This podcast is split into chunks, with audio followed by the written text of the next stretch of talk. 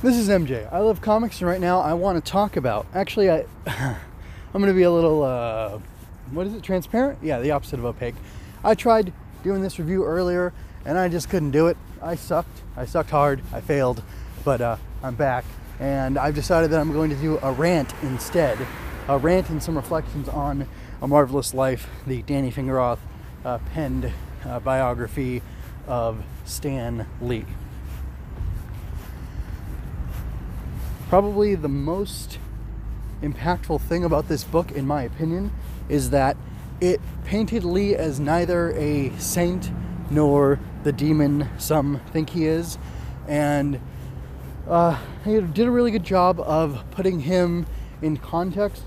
I'm not sure I know the man, uh, and I'm not sure how much of him was his persona in the end, but uh, there definitely was some some of the character that Stan built up for himself uh, in the uh, you know the soapboxes and the bullpen in the uh, letters pages, all that stuff. Uh, you know his public appearances on TV, on the radio, and interviews, whatever.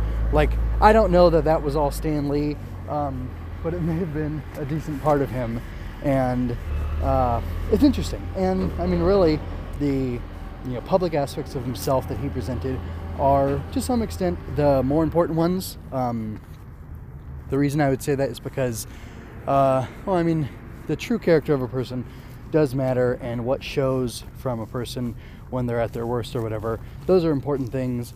Um, but I think there's also a lot of importance uh, on the on the aspects of oneself that you try to put out there. And for the most part, he uh, tried to be a good guy and tried to put out you know good vibes, so to speak. Um, but there were imperfections in him. There was a lot of things that he did wrong, and I have to say the most surprising thing to me was how truthful the book was towards the end about his uh, contributions to certain characters.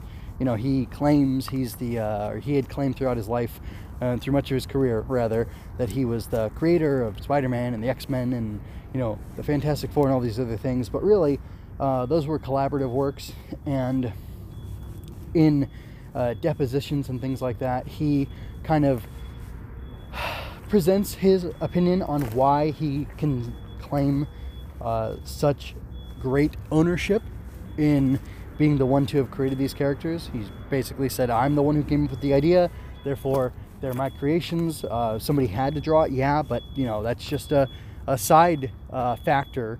Uh, and it, that doesn't stop it being true, or that doesn't you know change the fact that I'm the one who drew these, or not who drew, but who came up with these ideas. And if I'd never come up with them, Jack, Steve, whoever wouldn't have been able to draw them and you know make these characters. And uh, I think that's an interesting perspective, and it's not something that I uh, reject out of hand. Uh, I think there's a lot of people who would.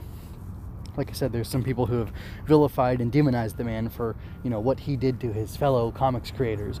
But uh, I don't know. I'm not sure that there would be that Marvel would have been the company it was that would have lasted for as long as it would have, or as it did, uh, without Stan Lee. And uh, really, I would say the best thing that it did, the book overall, uh, was that it really gave me an appreciation for Jack Kirby, for Steve Ditko, for uh, Joe Simon, for a lot of these other uh, creators who did such great work on these comics. And there are other guys, but it's been uh, about a week since I listened to the book, so I can't quite remember everybody in detail.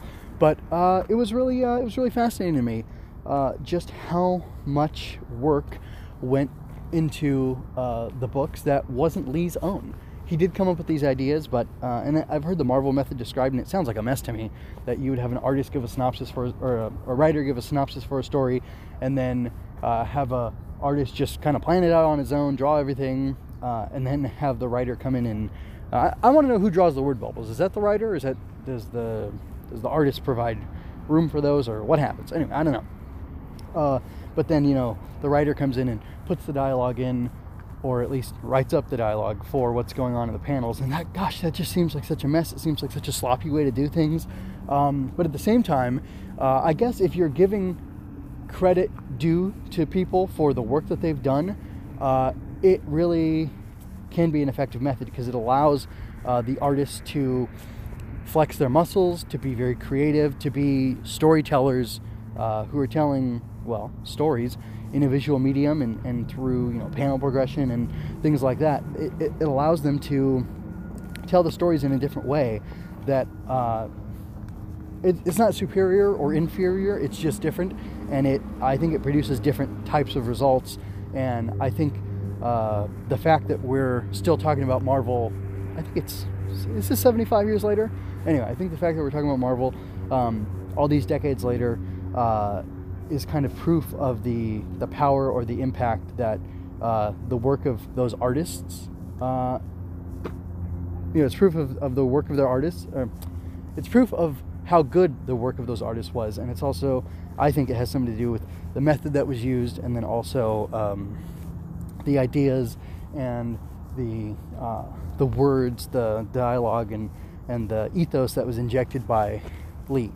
Um, now, I'm still a relative noob to like all the 60s Marvel stuff, but I am working my way through that. And knowing the method that they used for the stories or for you know making the comics, it makes me more interested in. It makes me want to have a different perspective, or, or make sure to be mindful to take a different perspective as I'm reading and reviewing the comics from here on out. So that's uh, it's interesting. I don't think I've read a Marvel comic since I uh, listened to the book. Um, yeah, that's correct. So it'll be interesting to go back. And I may even go back to issue number one because something that was mentioned in the book was that uh, Lee gave a very short, like couple paragraph synopsis of what was going to happen in issue one of the Fantastic Four. And like one or two sentences got turned into the first nine pages of the book by Kirby, where he gives these really interesting uh, and dynamic, I think, uh, character introductions. They're very moody, is what I would really say. Not so much dynamic, but moody. Uh, introductions to each of the you know four characters of the Fantastic Four, and then uh, I don't remember who detailed the origin. Was it uh, Lee or was it Kirby? I don't know. But then uh, you know then we get that, and then the final third of the book I think is them on Monster Island. you know, I was gonna say penetrating, but that's not right. Going into Monster Island and then leaving it what's the other word that I mean? And it doesn't matter. Um, but I'm interested to, to, to hear that. And it, something else that interested me was in the book. Uh, I think it was in the book, although I did just watch a documentary on comics as well, so it could have been from that. Uh, there was a claim made that like maybe Kirby wasn't super interested in the Fantastic Four, and there are other books out at the same time that don't look as great. But I mean, then again, if that was from the book, it could have been Fingeroth, who was like a friend of Lee. Um, he was a younger man. I mean, he's still alive today, uh, but I think he came into comics, you know, as somebody who appreciated Stan Lee and Marvel, and like he was a fan who became a creator. And you got to be careful about that. His perspective could definitely be skewed. Um, but anyway, there was yeah, I got distracted. The claim uh, that I believe was from the book is that Kirby's work in other books uh, from Marvel that month, you know, that would have been worked on at the same time as Fantastic Four number one, were better. The art was better, it was cleaner, um, and that uh, you know maybe he didn't care so much, and he just kind of did it uh, on a whim and, and, gave you know partial effort, not a full effort. And you know it's interesting that that happened, and despite that, that it was still successful. And I wonder if that's Fingeroth trying to like because he gives such a I think an honest and fair assessment of you know Stan Lee's faults and uh, his refusal to give full credit to his co-creators. I wonder if um, because he hit, did that in the pro or you know in the you know as a large part of the book because um, I do think it's a large part of the book. He had to like jab at uh, at Kirby a little there. I don't know. It's interesting. Um, but I really enjoyed the book. I suggest that if you want to know more about the history of Marvel, uh, you check this out. Uh, you know, of course, you get to know some stuff about Stan Lee personally. Uh, there were some things that I didn't know that really uh, were surprising to me. Um, interesting guy, interesting life he led, and also I think it really touched on a lot of the other comics creators uh, who he overshadowed or who ended up in his shadow and who didn't deserve to be there and who deserved more of a spotlight. Uh, definitely gave me more of an appreciation for Jack Kirby.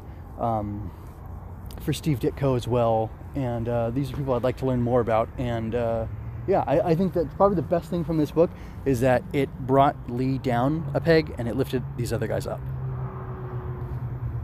Anyway, uh, thanks for sticking with me. Uh, check out mgmunoz.com for more of my work. I'm an aspiring author who will gladly accept your financial support through Ko-fi, or you can buy merch from my Redbubble store. Swinging Through Comics can be found on YouTube, iTunes, Google Play, Stitcher, and mgmunoz.com slash STC. Relevant links are in the show notes. If you had a good time, like and share this, subscribe, ring that bell to catch me next time. I'm Swinging Through Comics.